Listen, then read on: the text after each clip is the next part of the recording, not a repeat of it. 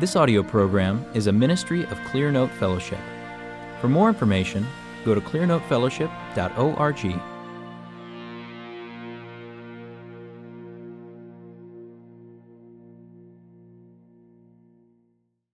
our subject is authority.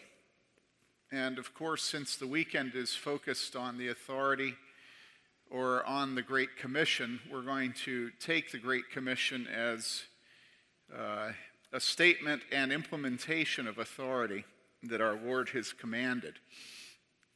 But first, a couple of words. Stephen gave a good introduction to why we have selected this theme for the weekend, but I want to say a couple of other things about the Great Commission. Today, almost everything that can be justified is justified by claims that it's evangelistic, gospel centered, or missional, which is to say that it is a fulfillment of the Great Commission. And so we've seen that the words of Scripture can be changed. We can change the words that refer to brother or man. We can change the words that refer to, to Jewish, to the Jews, as long as it's an effort to avoid being viewed as sexist or anti Semitic. And if it will make the Bible more approachable to unbelievers, then we're justified by these changes. They're missional changes, they're gospel centered changes, they're evangelistic changes.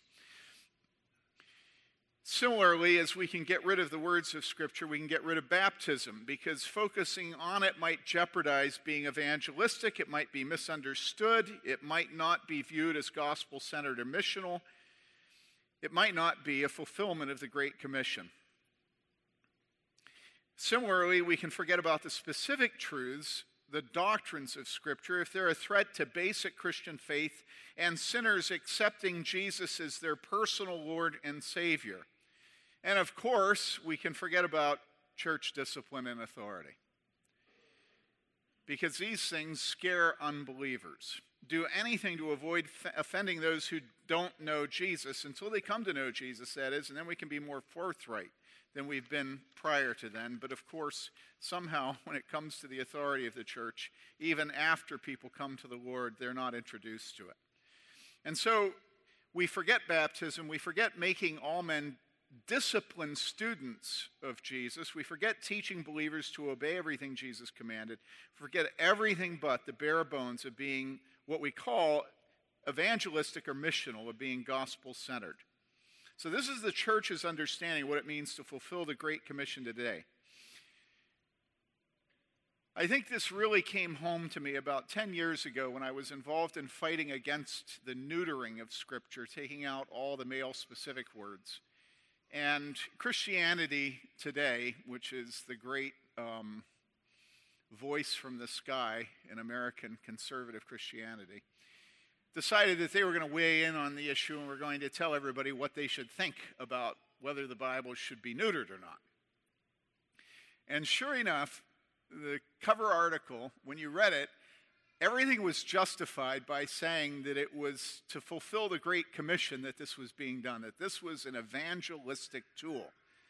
And so we remove the words of Scripture that are offensive to unbelievers, all in the interest of making them believers. But what is a believer but someone who's submitted to the Word of God, both written and to the Word of God, Jesus Christ? And so I looked at that, I looked at them uh, justifying the, the deletion of words from God's Word. Think about this.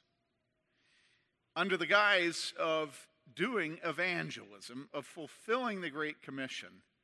And if there's ever a case of taking with one hand what you're claiming to give with the other, that's it. If it requires you to delete God's word while claiming to be fulfilling God's word.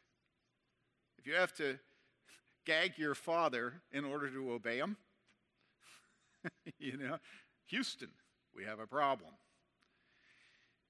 And it really hit me then that in the evangelical world and in the conservative reform world, there is nothing that justifies more sin and disobedience than claiming to fulfill the Great Commission. And since then, I've thought a lot about uh, baptism. I remember a pastor that preceded me in a church here in Bloomington telling me I knew what his doctrinal commitments were about baptism, but I hadn't seen the outworking of those doctrinal commitments in his ministry. I was now at his church, and it was amazing to me. And I said to him, Why is it that, that you have not done what you believe is the teaching of Scripture about baptism? Why haven't you baptized? I came in the church and there were all kinds of people taking communion who had never been baptized, people who were baptized who were not under the authority of any elders of any church. It was like each man did that which is right in his own eyes. So I said, What, what gives? Why is your bapt, your doctrine of baptism not visible in the church that you ministered to for 15 to 20 years? And he said, Well, he said, in this community, the Campbellites, the Christian church denomination, are so central and baptismal regeneration is their commitment. And so I felt what I needed to do was downplay baptism in order to not, in order to not what? In order to not appear to be baptismal regeneration. And I've thought about that. I've thought about Christianity Today on the issue of Bible translations. And I've been in a lot of elders' meetings, and in elders' meetings, we can get pretty uh, distant from submission to Scripture, all in the name of submitting to Scripture, right? You all know this. And what's clear to me is that when we, in our leadership, leave behind obedience to Jesus claiming that if we leave behind the specifics of obedience to Jesus, that we'll be closer to the general obedience to Jesus, we have a problem. If your son explains to you that if he actually eats a cookie, all right, even though you told him he couldn't have a cookie, all right, because for him to eat a cookie is for him to fulfill the spirit of your rule that he's not to have a cookie, we have a problem. And as you go through this weekend listening to the different sermons on the Great Commission, what I trust is that you'll begin to see that the evangelical emphasis on the Great Commission is a big shell game. You know what I mean by a shell game? It's making a big show of giving to God what he claims from us by refusing to give him what he demands from us. You understand?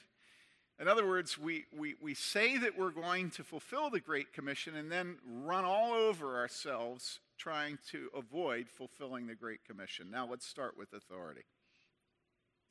Let's read together the Great Commission. I'm going to add verse 16, even though other people probably will not read verse 16.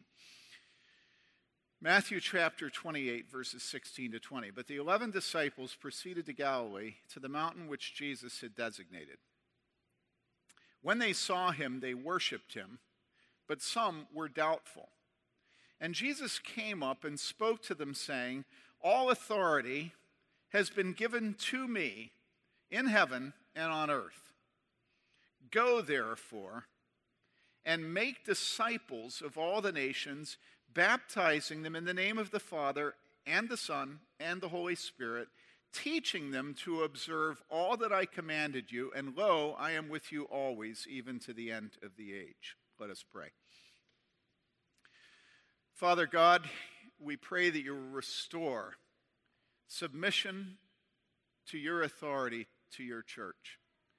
And we pray, Lord, that you will put back into our work of making disciples, of evangelism, of being missional, of being gospel centered, a proclamation of the universal and eternal authority of our Lord Jesus Christ. Lord, now may the words of my mouth and the meditation of every one of our hearts be acceptable in thy sight. O Lord, our strength and our Redeemer. We pray this in Jesus' name. Amen. Now, authority is the basis of the Great Commission.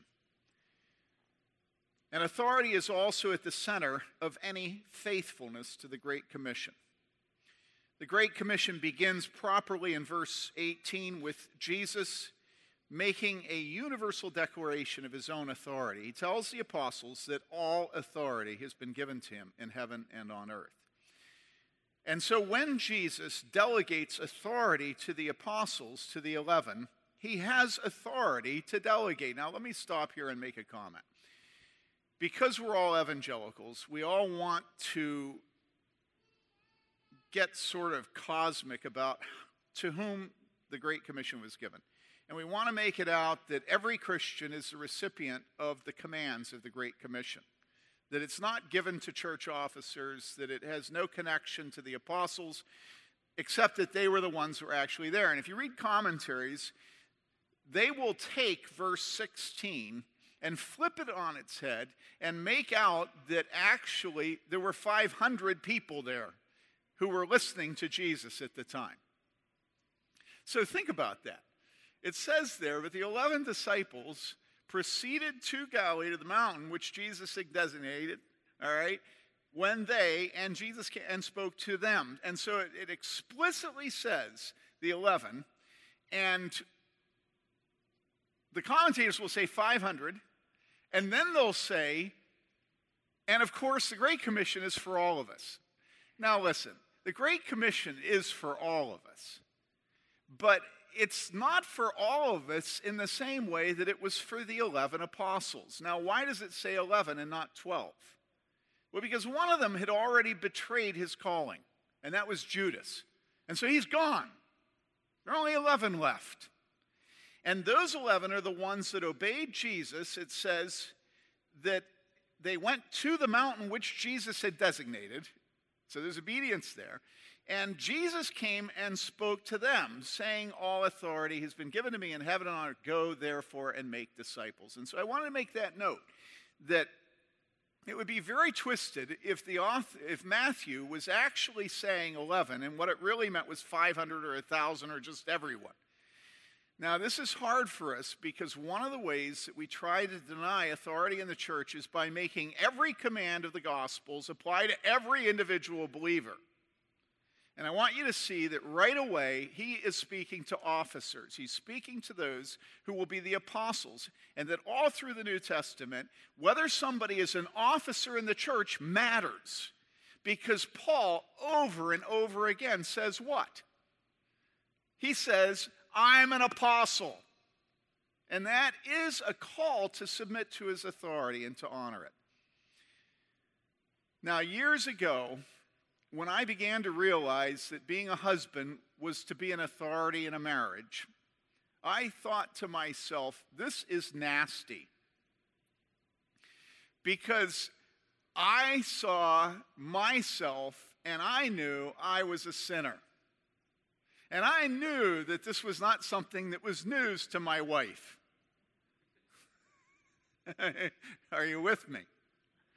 And so, in a day when rebellion is everywhere, especially about husbands and wives, how exactly does one go about claiming one's authority as a husband in such a way as to not scandalize his wife who sees him as he is?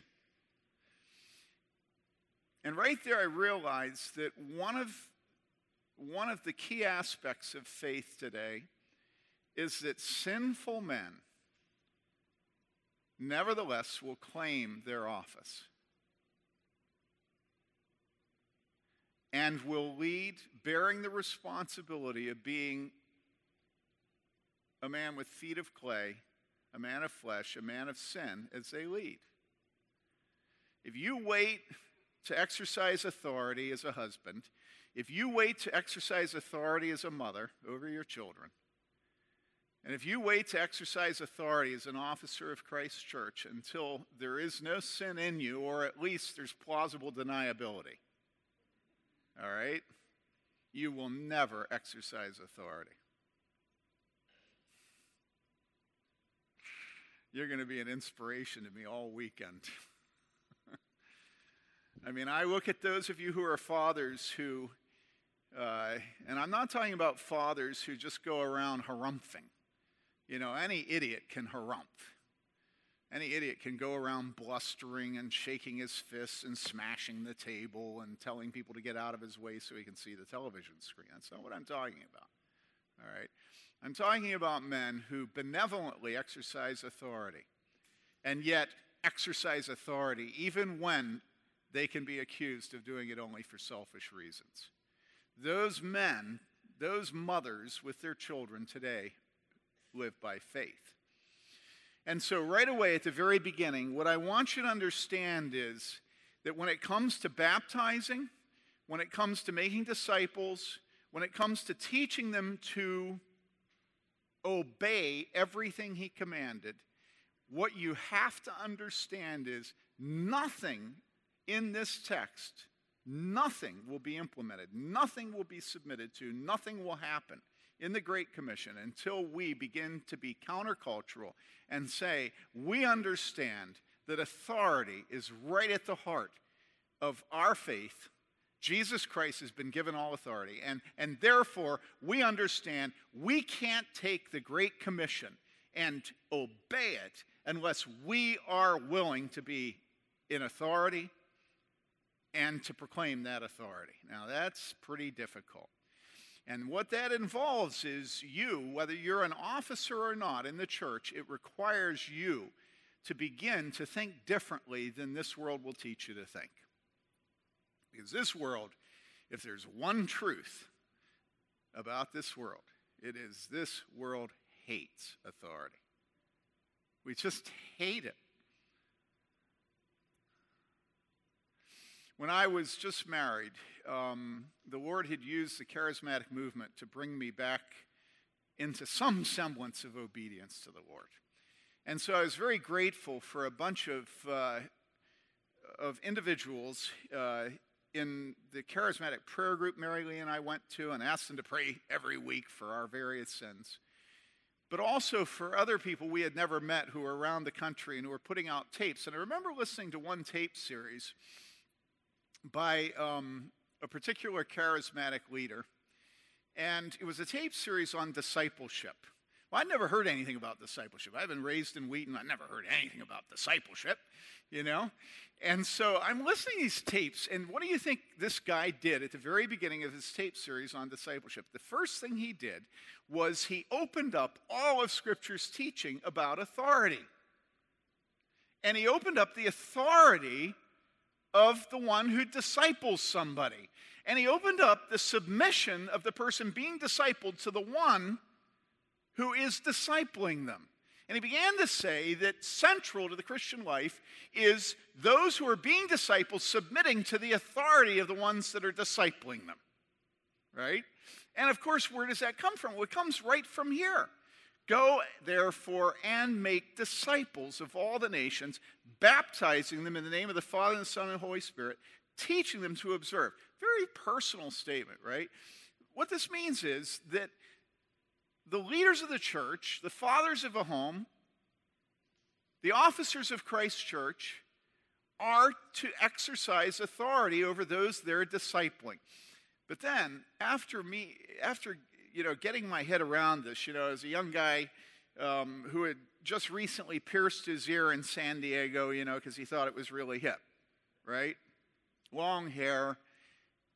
And I, all of a sudden, I, I, I smack into this wall of authority and discipleship. And I'm telling you, nothing could have gone more totally against who I was. you know, I mean, this was like, this was like totally contrary to everything that I loved. And yet it was obvious that it was completely true. Then, here's what happened. Shortly after this, I began to hear a growing chorus of criticism against the discipleship movement in charismatic circles. And you know what the criticism was? The criticism was that it was authoritarian.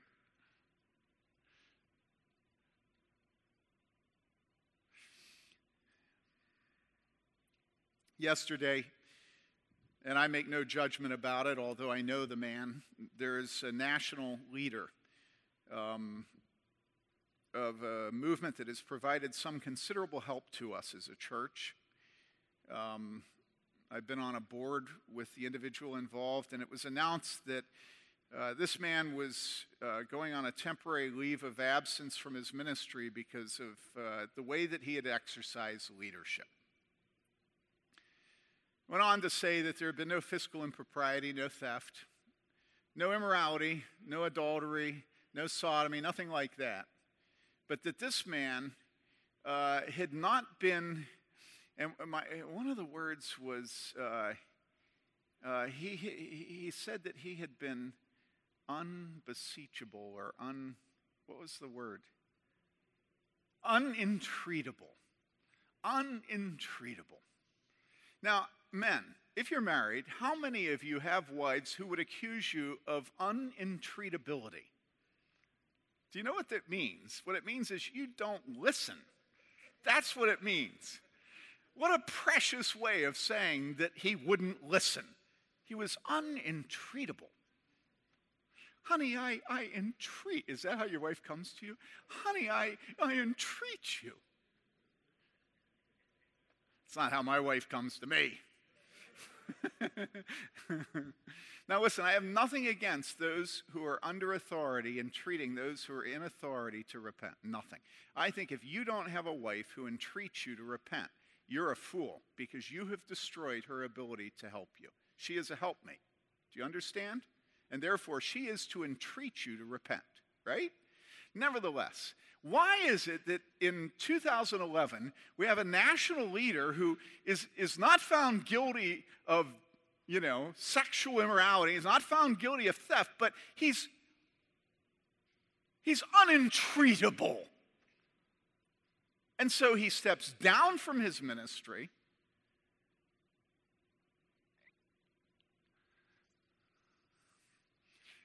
You know, listen, I'm sure that God has been kind to him by having him step down. Okay? I have no objection to it. But can I ask you a question? Do you think the Apostle Paul was treatable, intreatable? Or do you think maybe he was just slightly unentreatable? Huh? I mean, what I want you to understand is we hate authority we hate authority. And it has been very clear to me from that time when I saw this man attacked for his commitment to discipleship and to authority and discipleship. And then I've watched through the years a growing, growing course of attack upon the authority of the church.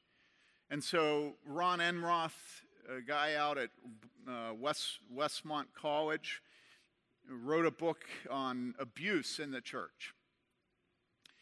And the whole book was not a book on the abuse of authority by pastors not warning day and night with tears. Do you understand me? It was a book talking about how there was this some idiot out in LA who was on a softball team with the people of his church, and he got disgusted with how they were playing. And so he made a rule that the next softball game, they were all to play left handed. And this is an indication of what we all need to be on guard against in the church today churches that abuse. Now, think about that. A pastor makes a rule that the next softball game, everybody in his church is going to play left handed. And so Ron Enroth writes a book about the terrible danger across the United States of churches that abuse. And here's an example a pastor that has everybody play with their left hands. it's like, man, we have all kinds of problems we can be on guard against, you know? It can just fill our. In other words, my point is, that's absolutely absurd. I mean, you know? This is what is my problem. My problem is that when we play soccer as a church, everybody has to shoot with their left foot. You know, I mean, it's just, it's stupid. But it's not stupid, it's evil. Because what Ron Enroth is doing, and what everybody is doing with that book, and what everybody is doing everywhere in the church today, is denying the authority that God has delegated to the officers of his church. And therefore, the, the, the, officers are doing exactly what Stephen read just a little while ago, which is the people are surrounding themselves with teachers who scratch their ears where they itch. And so, the one thing I absolutely can, can promise you is that in churches today, the pastors are not shepherds, but they are chaplains. They don't know their sheep, they don't command their sheep, they have no authority.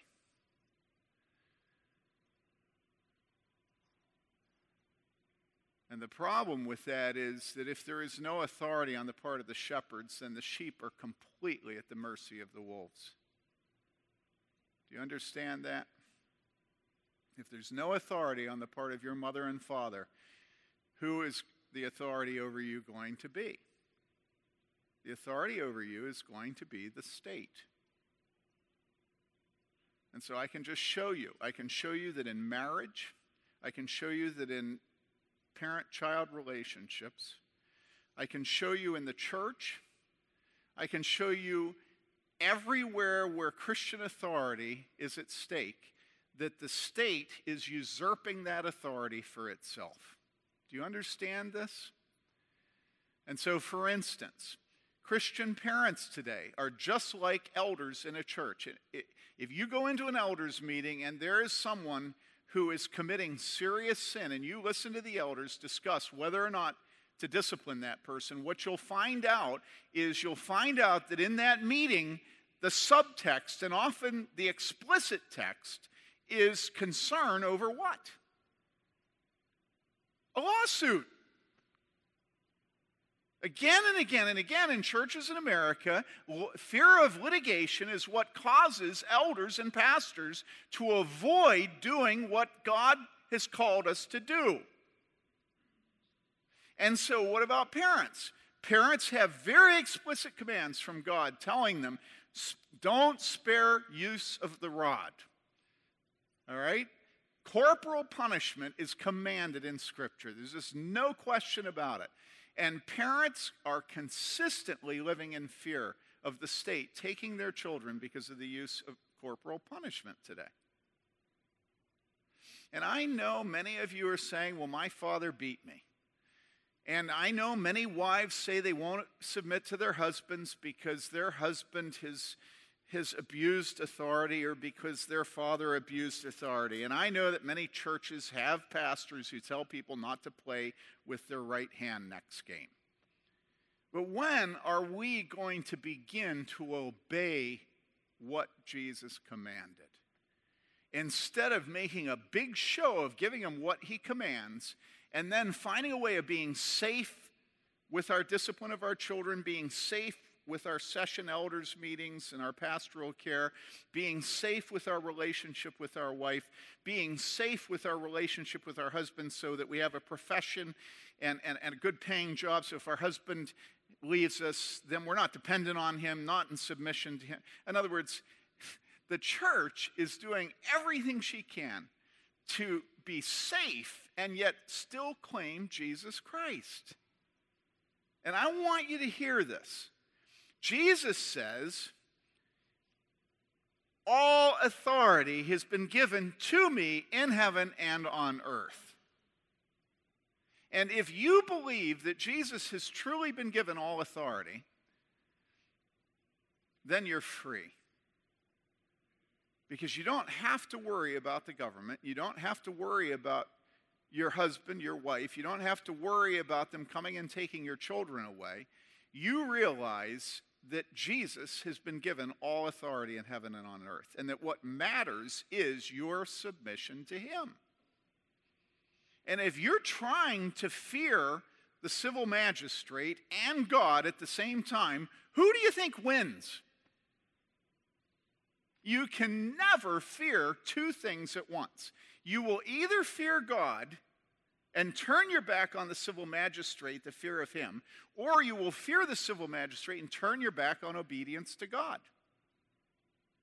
And so, right at the very beginning, I want you to see that the, the ground, the basis, the fabric, the, the, the authority of the Great Commission is the authority of Jesus Christ. And it extends everywhere in heaven and on earth, and it will never end.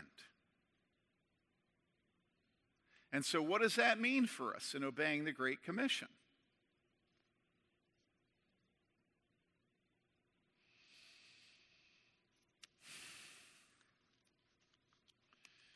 One thing I want you to note is that it's an authority that isn't given to Jesus by Satan, and it's not an authority also that is given to Jesus by the civil magistrate. We're not waiting for Washington to agree that Jesus Christ has universal authority.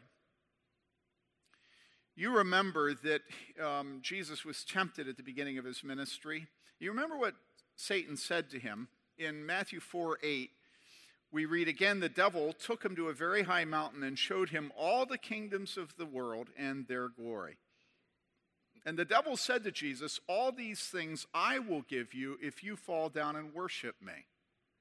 Now, is it the devil's place to give authority to Jesus? No, right? No. And then we see at the end of his life that Jesus appears before Pilate in John 19:10 we read so Pilate said to him you do not speak to me do you not know that I have authority to release you and I have authority to crucify you Jesus answered you would have no authority over me unless it had been given you from above and so Jesus doesn't get authority from us he doesn't get authority from Pilate he doesn't get authority from Satan Jesus gets authority from God the Father. In Daniel 7:14, we have an Old Testament parallel to this statement of Jesus. It says, "And to him was given dominion, glory, and a kingdom that all the peoples, nations, and men of every language might serve him. His dominion is an everlasting dominion which will not pass away, and his kingdom is one which will not be destroyed." And so the dominion and the kingdom and the authority, the glory of Jesus Christ is everywhere and lasts forever. And it comes from his Father in Philippians 2, beginning with verse 9, we read, For this reason also, God highly exalted him, Jesus, and bestowed on him the name which is above every name so that at the name of Jesus, every knee will bow of those who are in heaven and on earth and under the earth, and that every tongue will confess that Jesus Christ is Lord, to the glory of God the Father. Now, I imagine that there, there, there, are no conservative Christians today, no reform, no evangelical Christians, who would deny the authority that God has given to Jesus Christ. That really is not where we have the problem, is it?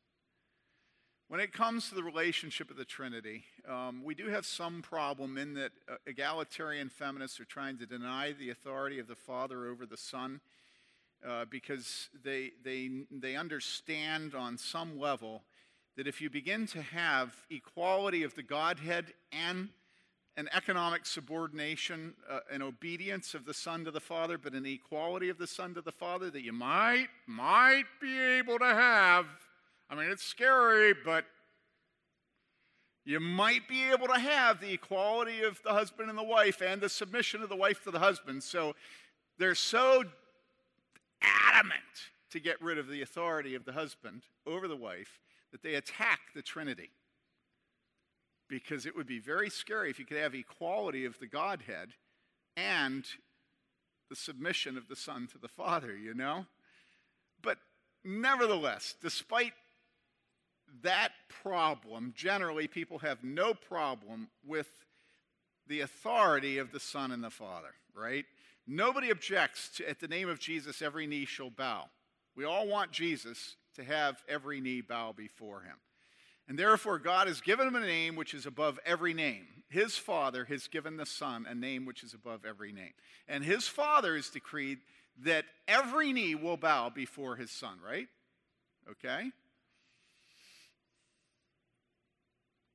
The real problem we have is not with Jesus saying, All authority has been given to me. We have a problem with the word therefore and what follows it. Because the minute the authority of Jesus Christ is vested in any man, all right, then we have the potential for abuse. And we're very, very concerned to avoid the abuse of authority. Right? In ourselves and in others, right? Right? Right? no, wrong.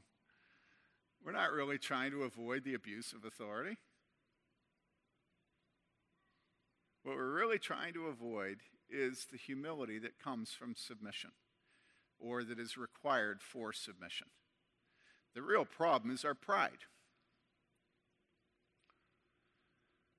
It is true, there is abuse of authority, but for heaven's sakes, are any of us going to ever, ever begin to discover and to submit to the call to obedience until we die? Are we going to spend, are we going to waste our entire lives working to avoid the abuse of authority? You know, is this really the life of faith? Why do you think Peter says to wives, when he tells them to submit to their husbands, to not give in to fear? Well, the reason is that you're not in submission to an infallible, perfectly righteous man. You're in submission to a human being, to a man. And men are sinners. And let me remind you, it is sinners that Jesus gives this authority to. It is sinners that are supposed to go and make disciples of all men.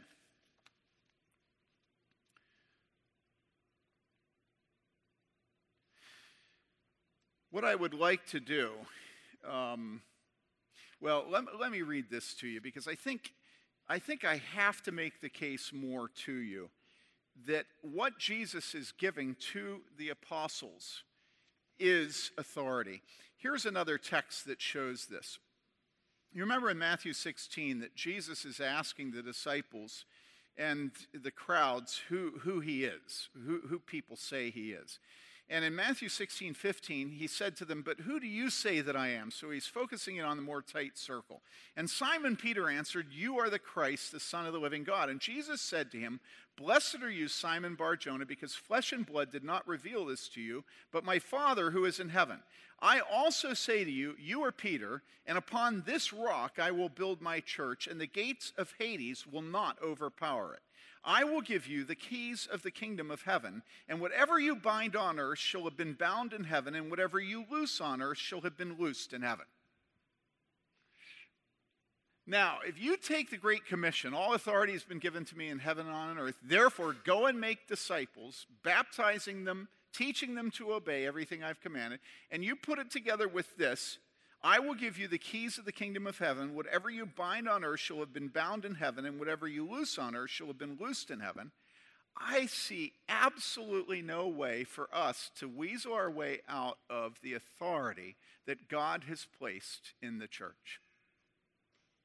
I mean, how on earth can you come up with a description of the power of the keys and the keys reflecting what happens in heaven? And you know it has to do with souls, right? How do we explain that without there being authority of the most intense kind in the church? Keys are authority.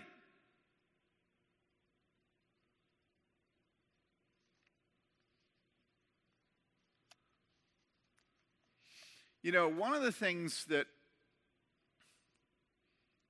I've spoken at a number of places, and when I speak, one of the things I've noticed is that people are uncomfortable when I speak. All right? And I've thought about it for, you know, decades now. I just can't figure it out, you know? I don't think it's they can smell my breath. I'm too far away from them, you know? I don't think it's that my wife is ugly. I don't think it's that I'm fat because some of that time I wasn't fat. And I think my jokes are sometimes funny. I mean, what is it? And, and increasingly, it's become very clear to me that in America today, you are never supposed to speak with authority. Now you say, well, you know, what do you mean by that? And I say, okay, here's what I mean by that. You're never supposed to speak to the conscience. What you're supposed to do is have helpful thoughts. You're supposed to have good doctrine. You're supposed to have erudite illustrations.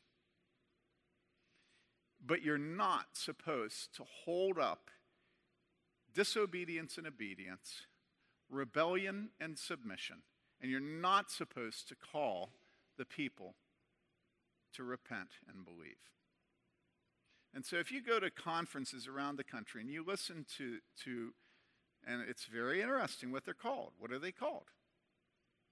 They're called talks, lectures, messages, messages, but what are they never ever called at conferences? Never sermons. Never.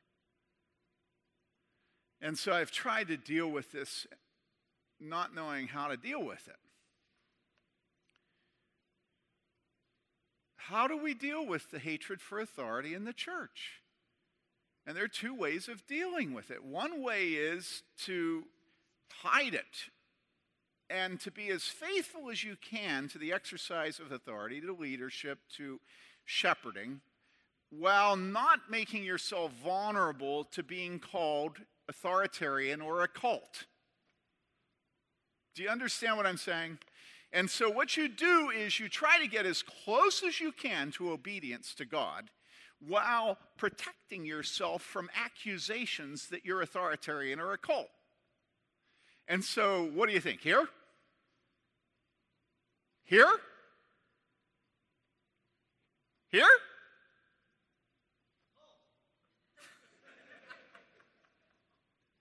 I mean, you feel it?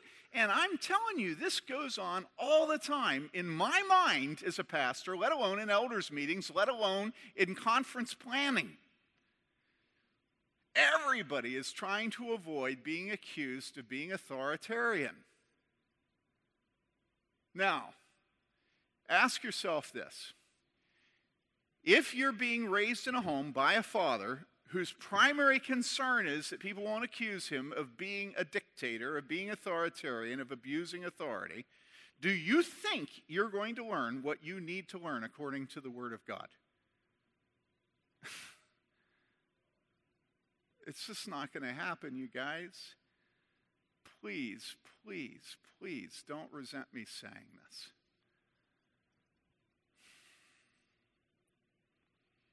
If your primary concern is what plays in Peoria and whether or not people are going to accept you and like you,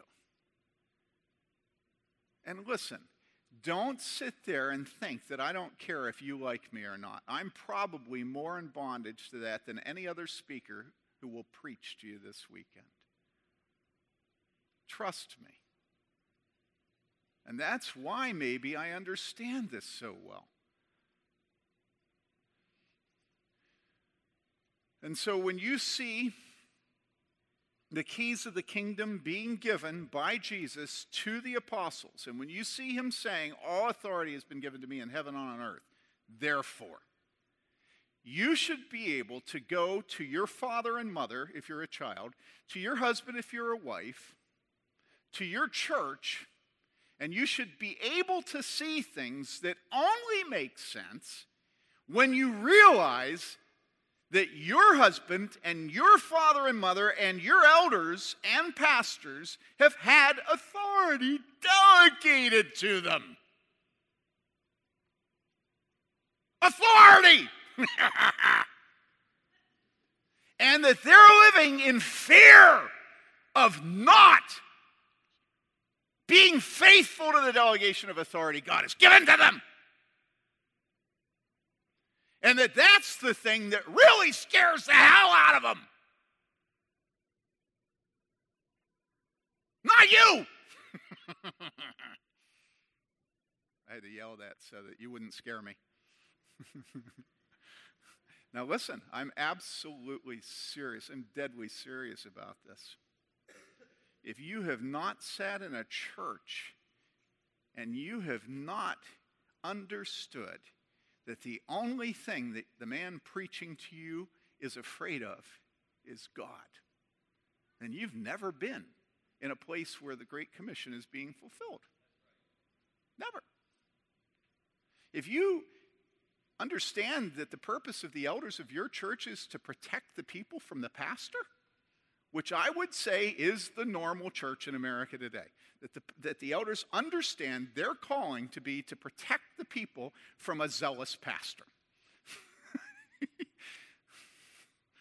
I mean, come on, those of you in the ministry, you know that I'm, you know this is true. I cannot tell you how many hours every single week I spent with the elders of my church trying to protect the congregation from me.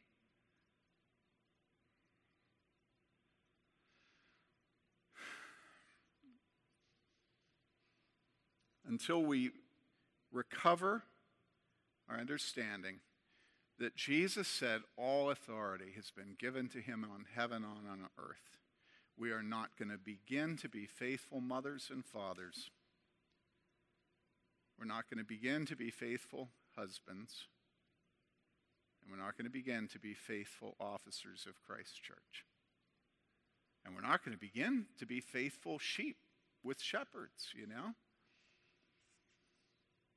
You know, the interesting thing about Hebrews, where it says, Submit to those in authority over you in the Lord, for they keep watch over your souls. Yeah, I love that part. But you know the part I really like? It goes on and it says, you know, because if you make life miserable for, for them, of what benefit is that to you? you know, that's what every child thinks. You know, well, I better make it easy for my father to lead me and teach me and discipline me because if I don't make it easy for him, what benefit will he be to me? well, of course, that's absurd. you know? That's what our sons are spending all their lives thinking about. I better be submissive and respectful because otherwise, of what benefit will my father be to me? That's what I grew up thinking all the time. No, not. And so we see Jesus delegating authority, and we see him speaking of the power of the keys. Let me read to you something that I got from a very, very sophisticated academic with the terminal degree a few years ago. This is a man that hated authority here in Bloomington. Uh, I will tell you his discipline, which um, I'll just tell you that he was a psychologist, all right? And he wrote me and he said this The authority of Christ over the church is only taught in Scripture, quote, by implication, unquote, rather than directly. The authority of Christ over the church is only taught by implication in Scripture, not directly. The authority of Jesus Christ over the church is not taught directly in Scripture, but only by implication. You know we're off to a bad start, right? And then he says, and nowhere in the New Testament is there any indication that Christ exercises authority over the church. Rather, he shares his authority with the church. Now, when I got this letter, I thought about it hard, hard, hard, hard, because I knew this letter expressed the central rebellion of the church this man was a part of. So I wanted to understand it deep, deep down. And so I shook it like a dog shakes a bone, you know? And I shook it and shook it. And finally, I had an aha experience when I read again him saying that Jesus Christ only shares his authority with the church. And I thought to myself, you know, um, a man that has authority shared with him, the only thing you really need to know is that if authority is shared with you, you have no obligation to exercise it. You know, if I'm going to share my authority with you and you choose to not receive it, there's no blame on you. You know? And so if God shares his authority with me as a pastor and I say thanks but no thanks, I'm not condemnable. I mean, what's wrong? You know? He's offering and I'm refusing. And it's not impolite. But listen, if God delegates authority to me, delegates authority to me, any of you been in the military? Right? If you have authority delegated to you, and you do not exercise that authority for the good of those placed under your authority, that is damnable. That will get you in great, great trouble. And so, if Jesus only by implication has authority over the church, doesn't really exercise authority over the church, and if Jesus doesn't delegate authority to officers of the church, but only shares it with them, every man does that which is right in his own eyes. There's no problem. Well, I don't have to exercise authority because Jesus offered it to me and I refused it. Now, of course, this guy goes on and attacks and says, Well, here, I'll give you more. He says, um,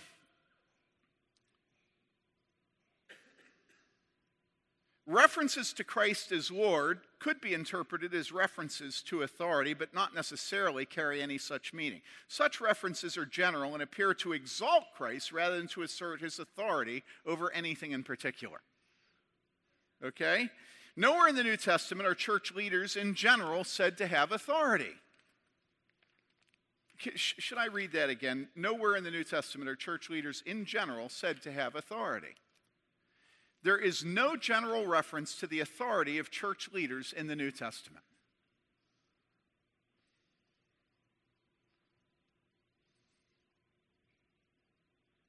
It's just unbelievable. And what I never understand about the people who are rebels is why they think that they can attack every authority but their own without losing their own authority.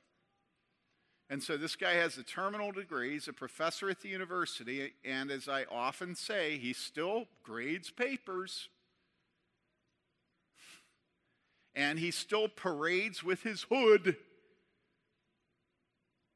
And he still puts PhD after his name. You understand the hypocrisy? Think of the federal government. The federal government, while it destroys the authority of parents, while it has you living in fear so that you don't spank your children, okay? Let me tell you, there's no question about their authority. When they show up at your home and knock on the door and it's Child Protective Services, you better believe that they can snap your children out of your home before you can say Jack Robinson, and there's not a thing you can do about it. It's happened to my friends.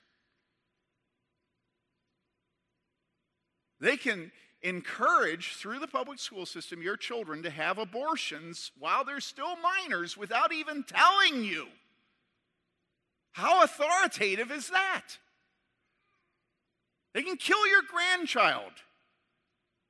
And so don't ever make the mistake of thinking that people that are talking the way this godless man is talking here, don't ever make the mistake of thinking that they live in any way in conformity to what they're trying to get you to live according to it. Now, it may be true that this man is no authority over his wife. But I guarantee you, he is adamant, he is dogmatic, and he is inflexible, and he is absolutist when it comes to him telling you that there is no authority. And he will use his hood, he will use his PhD, he will use his position at the university, and he will require you to pay him taxes so that he gets paid. And if you don't pay your taxes, they will come after you. and that's authority. In other words, what I'm trying to say to you is authority never vanishes, authority only moves from one place to another. And so, what's really going on if you don't spank your children is that the government has become the authority over your children. You say, well, we shouldn't be stupid in the way we raise our children. I agree with that. We shouldn't be stupid in the way that we exercise authority of a church. We shouldn't be stupid in the way we exercise authority as husbands. I agree with that. But I'm trying to get you to see that there is a systematic attack upon authority on every level except the authority of the state. Okay? And the authority of the state is growing and growing and growing and growing and growing.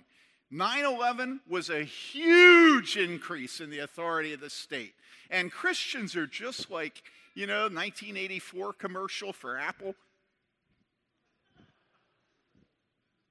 And what I want to do is just, but I don't want to hurt the cello. But I just, you know, I want, want you to get a picture of what's actually going on, where I like crash into this and fall down and hit my head, and you go, You stupid idiot, weren't you looking where you were going? And I go, No, that's the whole point. None of us are looking where we're going. We just steadily give over more and more authority to everybody except those that God has delegated authority to. God has delegated authority to husbands over their wives. And if your wife doesn't submit to your authority, that's because you are not requiring her to. And you go, wait, wait, wait, wait. Qualify that. I go, okay, what do you want me to do? Go ahead, tell me, how, how do you want me to say it? Go ahead, Doug, say it. What do you want me to say? Lover, what do you want me to say? Yeah, you need to do it lovingly. Okay, anybody else want me to qualify it? Yes. Yes, you need to be intreatable. That's right. What else? And you shouldn't chew tobacco unless you're playing baseball. Okay, now let's go to the church. How about the church? What, how do you want me to qualify it?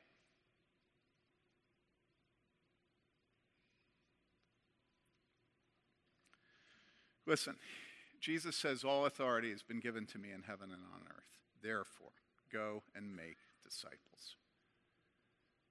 And what that means is what we have to do is starting with our children,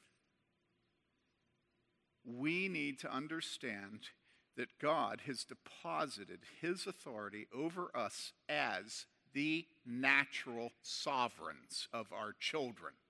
Do you understand what I mean by natural sovereigns? The ones to whom God has delegated the authority to raise these children. They have not been given to the state. Do you understand this? And until you get this into your mind, that you will give an accounting to God for your children, you won't begin to do the things you need to do to protect their souls and to prepare them for when they will stand before Almighty God and give an answer for their lives.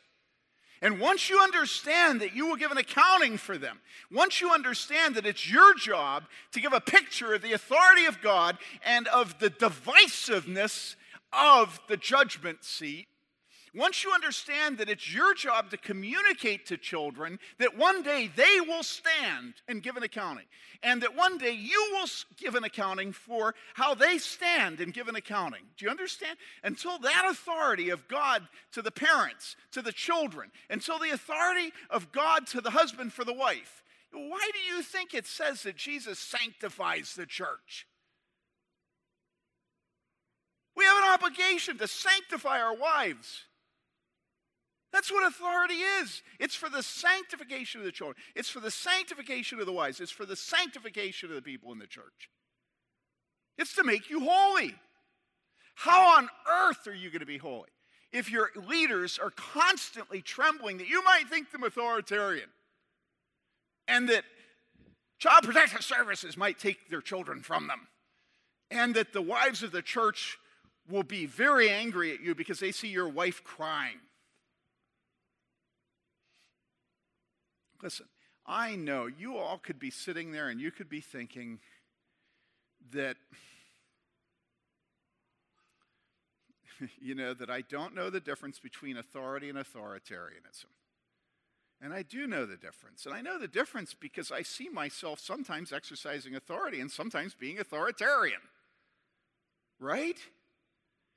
But honestly, if you were to sum up the failures of the church today, honestly to sum it up, and I were to ask you to tell me whether it's more of a risk to the church today that her shepherds don't protect the sheep, or that it's more of a risk that her shepherds are using the sheep for their own good, you know, that they're fleecing, that they're, that they're taking the milk, that they're taking the wool, that they're, that they're using the sheep for their own personal benefit.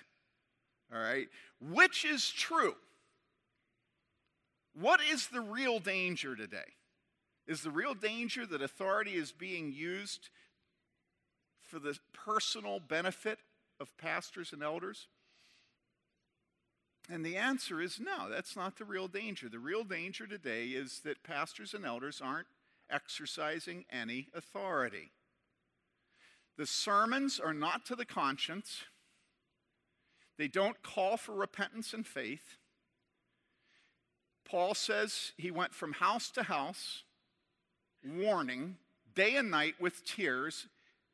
Pastors and elders don't go from house to house, they don't make night calls, and they don't cry as they call you to repent and believe. The problem with the church today is that we do not believe in authority. We hate it.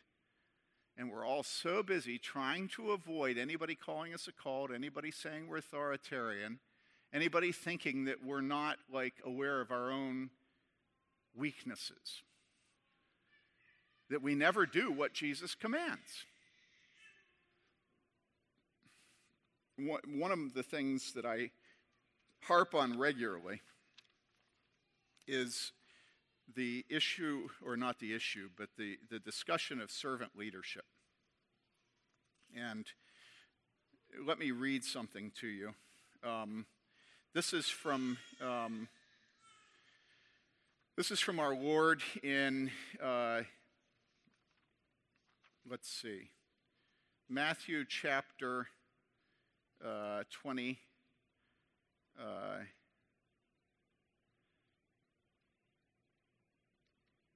where the mother of the sons of Zebedee comes to him and asks if her sons uh, can sit on his right hand and his left. Matthew 20, beginning verse 20.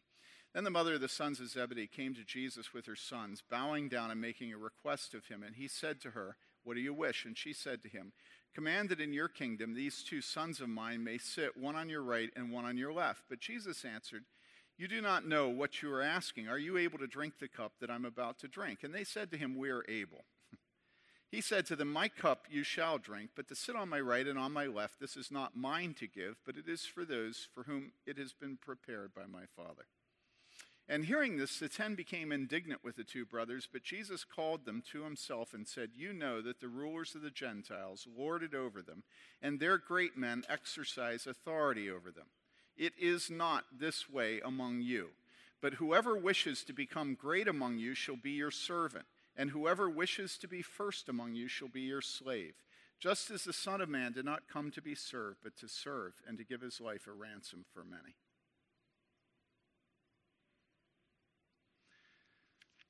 And so, whether we're talking about management courses at the business school, or we're talking about the church, or we're talking about marriage, I don't think yet many people talk about it in terms of parents and children.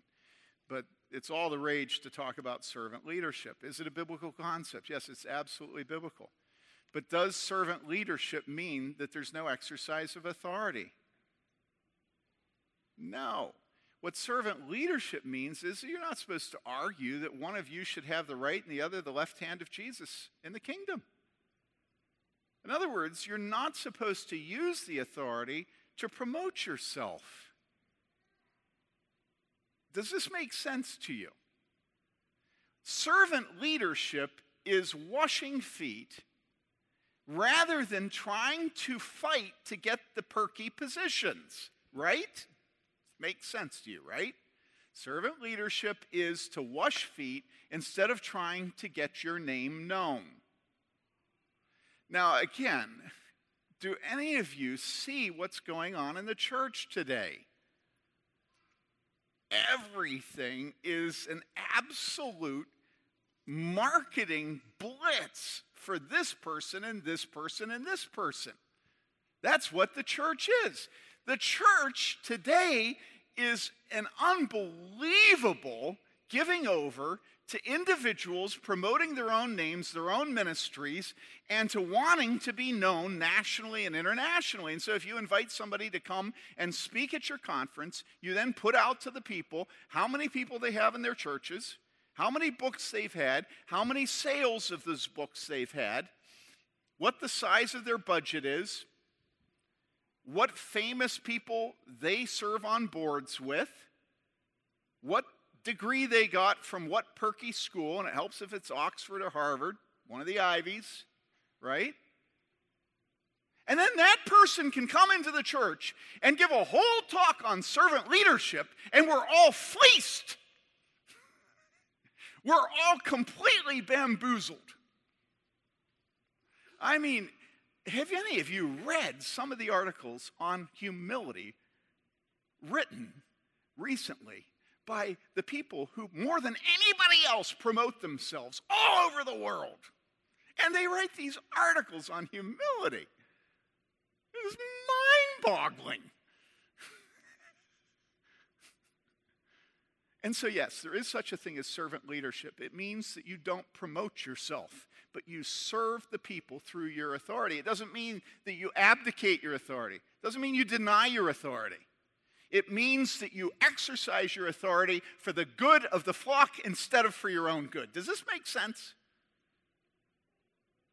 That's servant leadership. And this is the reason I say over and over again today, if you want to find a humble man, find a man who exercises authority and fights for the souls under his care. Because today, in postmodern, femi world that we live in, the warrior is the humble man. But everybody's so scandalized by that, and they say, oh, it can't be. You know, it can't possibly be. It's undoubtedly the man that promotes himself as being a humble man who's really humble. And I go, okay, here's the story. Remember Mr. Stinkin in, in Wheaton? This guy that used to work at University of Chicago. And he was so bright that he burned out. And so he'd lost his job, and you'd see him walking around downtown. Short, balded guy, you know, and he'd walk with purpose everywhere he went. But here's what you'd see him do he'd walk down the street, and then he'd, he'd go, and then he'd keep walking, right? we can all identify with that, right? Can't you? I, I, I identify with that, you know. Ever had your husband say something and you've gone, you know? All right. Listen to this. Now, you can find a number of places in the New Testament where it says this, but the Apostle Paul writes, he says, For this reason I'm writing these things while absent, so that when present, I need not use severity in accordance with the authority which the Lord gave me for building up and not for tearing down. The authority that God has given to the officers of his church is an authority for building up and not for tearing down. Now, does that mean that when the authorities in the church come to you and exhort you and admonish you and correct you, that you're going to look at them and say, Well, I recognize that's the authority for building me up and not tearing me down? No, that's not what it means. Were you that way with your parents? Every time they came, you said, Oh, Dad, give it to me because I want to make your job a joy because otherwise it would be no profit to me. Listen, all the church is is another household like the one you grew up in when you were a child.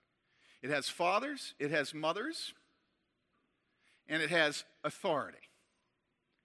And we're supposed to see that authority in the church. And not until you see that authority in the church in the church, exercised by officers of the church, not until you see that authority in the church, exercised by authorities in the church, officers in the church, who baptize, who teach everything Jesus commanded, who make disciples.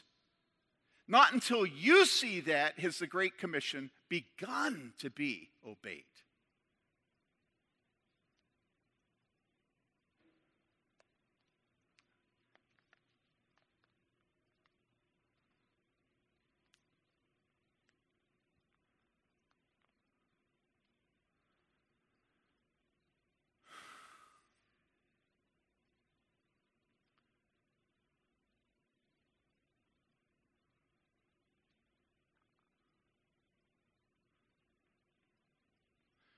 Listen, people, what is at stake in the church?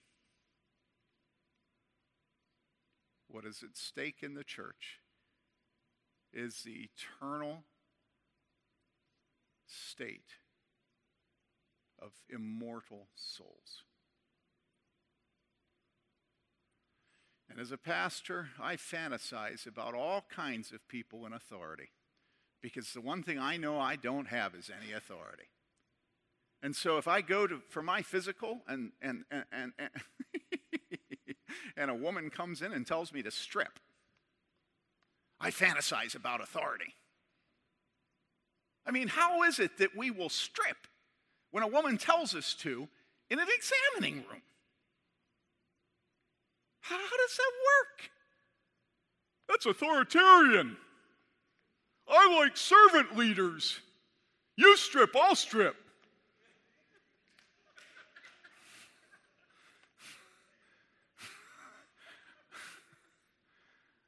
These are thoughts that come to me.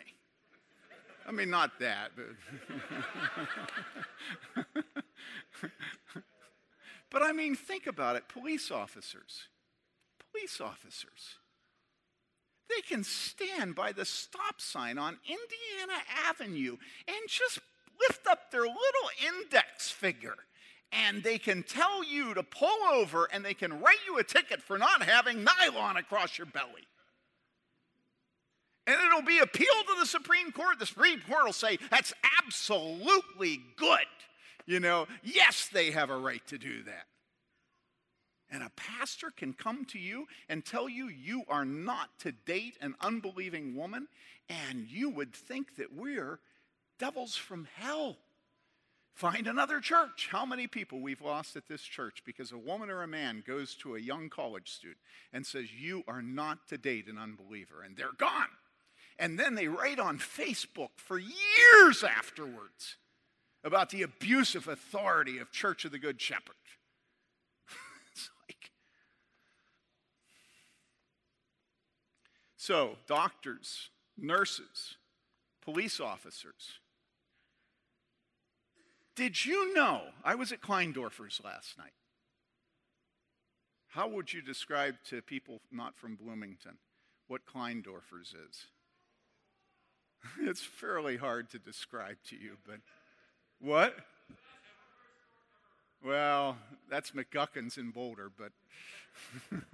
and I mean, it's a man's place, okay? And if women come in, they're treated like women. I kid you not. It's a wonderful place. So we go in last night and we're going to buy some shear bolts and some other stuff. And just on the off chance, I go over and I say to the guy, hey, you have any gas cans. He takes me to look at the gas cans. And what do the gas cans have?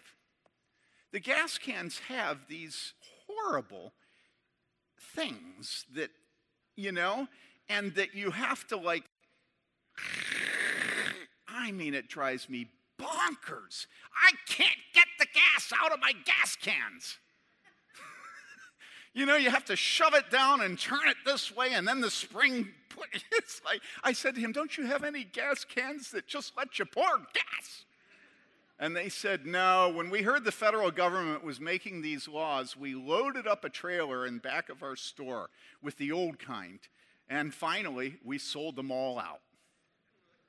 And then he told me that pretty soon you're not even going to be able to use the old gas cans because they're going to be able to give you a ticket for using the old gas cans where you don't have to turn it on its side, push down the plunger, and like pray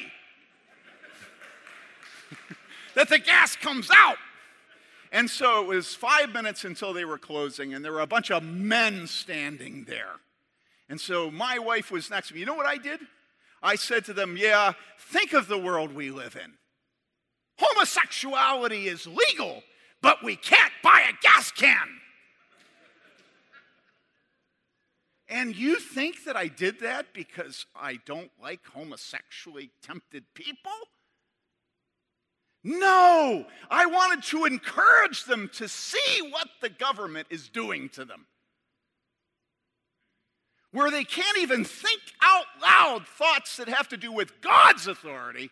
But when it comes to the Constitution and, and, and the authority of Washington, D.C., that causes every state in the Union to have to have spring loaded snouts that won't give you gas.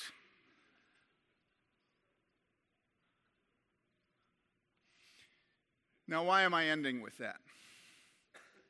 I'm ending with that because I want you to understand what I said earlier, which is there is no decline in authority in the world you live in. The only question is whether we will hold to the authority that God has delegated, which is the authority of the church, of her officers, of the older women teaching the younger women, of parents with their children, of husbands with their wives. Either we will fear God and exercise the authority He has delegated to us Either children will be under their natural sovereigns or they will be under their unnatural sovereigns. And that's the very beginning of the Great Commission. All authority has been given to Jesus Christ. That at the name of Jesus, every knee shall bow and every tongue shall confess that he is Lord to the glory of God the Father. And so, look, don't whine to me about how you are a sinner and you can't really exercise authority over your wife until you get your life in order. Because then I'm going to tell you that every single time I preach and administer the Lord's Supper, I'm revulsed that God has chosen to have you led by a man with feet of clay instead of angels who are perfect. There is no such thing as perfect authority in this world. And the mark of a wicked age is that it despises authority. And the mark of godliness is that we begin to submit to authority, but I'm not really pushing you on that tonight. You realize that. What I'm pushing you to is to be faithful to exercise the authority that God has given to you. Forget submission. Do you hear me? I am calling you to be faithful to exercise the authority that God has given to you. As mothers, as fathers, as husbands, as older women of the church teaching the younger women, as deacons, as pastors, and as elders. Make disciples of your children. Make disciples of the people in the church. Baptize them and teach them to obey everything that Jesus shared with us. it's not what it says, it says everything that Jesus commanded. Okay? I hope that you will get a good night's sleep and that tomorrow morning, you will arrive ready to be preached to again. And I pray that our times when we get together every year will be characterized by the authoritative declaration of Scripture, first to ourselves and then to you. Let's pray. Father, we thank you that you have given all authority to your Son, Jesus Christ. And that he himself has given to your church the authority of the keys. We pray, Father, that we will not fear our press, what people say about us, what's on the internet, but that we will fear you and that we will exercise the authority that you have given us as mothers and fathers, as husbands, and as the officers of your church. We pray in Jesus' name.